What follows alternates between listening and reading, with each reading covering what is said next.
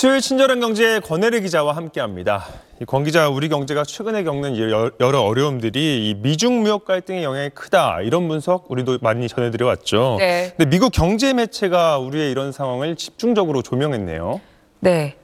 지금 보시는 공장은 SK 하이닉스가 지난 2020년에 미국의 반도체 회사 인텔로부터 90억 달러, 우리 돈 12조 원 상당의 인수하기로 결정했던 중국 다롄에 있는 공장입니다. 네. 사실 지금쯤에는 설비를 모두 갖추고 활발하게 가동될 걸로 업계에서는 예상했던 공장인데요.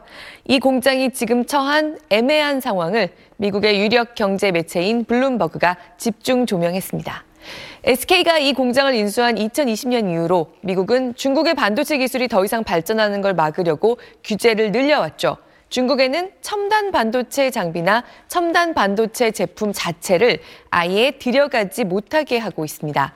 이러다가 중국에 대규모 공장을 둔 한국의 반도체 회사들 큰일 나는 거 아니냐는 걱정이 있었는데요. 지난해 10월에 일단 중국 내 우리 공장들을 정상적으로 돌릴 수 있도록 미국 정부가 우리 기업들에는 이런 규제들을 적용하지 않기로 일단 약속해서 한숨 돌린 상태긴 합니다. 하지만 여전히 최첨단 장비 일부 품목은 통제되고 있고요. 이런 상황에 SK 하이닉스로서는 거액을 들여서 인수한 공장에 대규모 투자를 할 수도 가만히 있을 수도 없는 애매한 처지에 놓였다는 거죠. 사실 이 이슈, 이 공장 문제는 SBS를 비롯해서 국내 언론들도 지난해 여러 번 보도했습니다. 그런데 새해가 되면서 블룸버그는 특히 올해 예정된 미국 대선을 거론했습니다. 만약에 트럼프 전 대통령이 정말로 다시 미국의 대통령이 된다면 그나마 바이든 정부로부터 이끌어냈던 지금의 규제 유예는 지속된다는 보장이 없고요. 미중 갈등은 더욱 심해질 가능성이 높다는 겁니다. 그런 상황에서 SK 하이닉스가 중국 공장에 아낌없이 쏟아붓기는 어렵다는 거죠.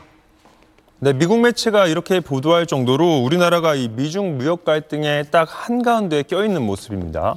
네, 블룸버그도 이번에 인용했지만 IMF도요. 미중 경제가 정말로 디커플링, 최대한 분리해서 따로 경제권을 이루는 상황이 되면 한국이 아시아 태평양 지역에서 가장 큰 피해를 입을 거라는 분석을 내놓은 적이 있습니다. 미중 갈등의 핵심은 첨단 기술들을 놓고 벌이는 태권, 패권 다툼인데요. 한국은 그 첨단 기술들 중에서도 핵심에 있는 반도체 수출에 워낙 크게 의지하고 있기 때문입니다. 중국은 반도체를 비롯한 한국 수출품들의 가장 큰 손, 고객이기도 했고요. 또 방금 SK 하이닉스의 중국 공장에서 보셨듯이 한국 기업들의 생산 기지 노릇도 해왔습니다.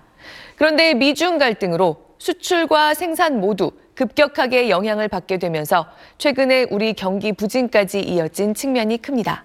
반면에 같은 아시아에서도 중국과의 연결 고리는 우리보다 적고 우리보다 좀 더 확실하게 미국과 묶여 있는 일본은 최근에 경기가 살아나고 있는 모습이 곳곳에서 나타납니다.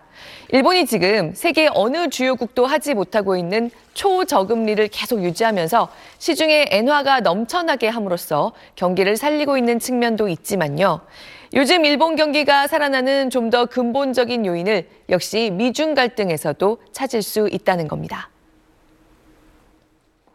미중 이 공급망 재편 과정 속에서 수혜 국가를 따져보게 되면 리오 쇼링하는 뭐 멕시코라든지 케어나도 있지만 소위 이제 friend-shoring과 관련된 네. 동맹 국가 관련된 수혜 국가는 대표적으로 보면 인도하고 일본이 아닌가 좀 생각을 하고 있습니다. 네, 올해는 이런 상황이 좀 풀리면 좋은데 미국과 중국의 갈등은 여전히 진행형이잖아요. 네, 그렇습니다. 올해도 우리 크게 두 가지 좀 염두에 둬야 합니다. 미중 갈등 그 자체에도 대비해야 하고요. 미중 갈등이 타격을 준 중국 경제의 부진 영향도 생각해야 합니다. 그동안 우리는 중국 시장으로의 수출에 타격을 받으면서 미국이나 다른 지역들의 비중을 높여오긴 했습니다. 네, 지난해 미국이 21년 만에 우리나라의 최대 무역 수지 흑자국으로 돌아왔죠. 지난 연말에는 급기야 미국으로의 수출 규모가 중국을 뛰어넘었습니다. 하지만 그 얘기는 여전히 중국 시장이 우리 수출에서 차지하는 비중이 그만큼 막대하다는 얘기고요. 대미 수출이 늘어난 폭보다 대중 수출이 줄어든 폭이 아직은 훨씬 더 큽니다. 우리나라는 미중 사이에 껴서 어느 한쪽만 택하기가 사실상 불가능한 입장에 놓인 나라라고 볼 수 있습니다.